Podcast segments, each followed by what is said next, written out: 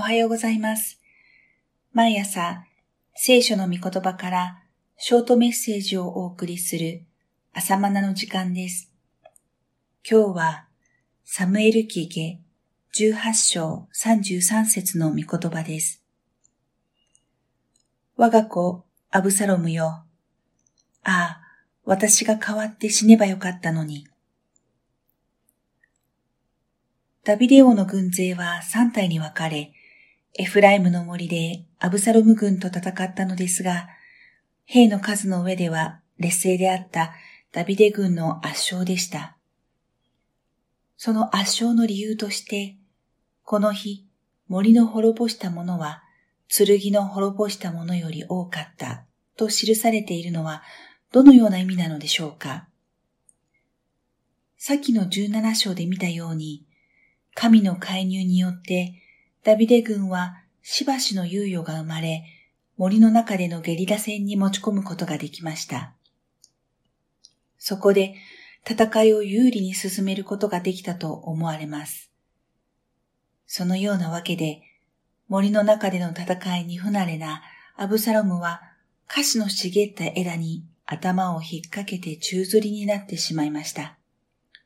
その現場を発見したヨアブの槍によって撃たれ戦死。これにより一連の反乱は収束しました。アブサロム戦死の法を受け、ダビデ王は悲しみをあらわにしました。我が子アブサロムよ。ああ、私が代わって死ねばよかったのに。我が子でありながら敵となってしまったアブサロム。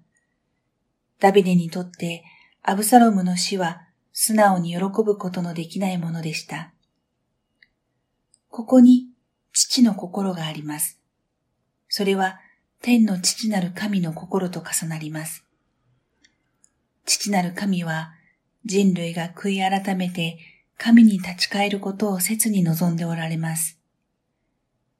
神に敵対する者に対してでさえ、できるものであれば救いを得てほしい。これが父の心です。私は悪人の死を喜ばない。むしろ悪人がその道を離れて生きるのを喜ぶ。あなた方は心を翻せ。心を翻してその悪しき道を離れよ。イスラエルの家よ。あなたはどうして死んでよかろうか。エゼキエル書33章11節神は愛なるお方であると同時に義なるお方です。義なる方であるがゆえに神は裁かれます。義なる方であるゆえに神は悪人を滅ぼされます。しかし、その厳しさの背後には、滅びるな、滅びではなく命を選べ、と悲痛な思いで叫んでおられる神の愛があります。父ダビデの悲しみに、そんな父なる神の思いを垣間見るようです。アブサロムよ死ぬな、悔い改めて立ち返れ。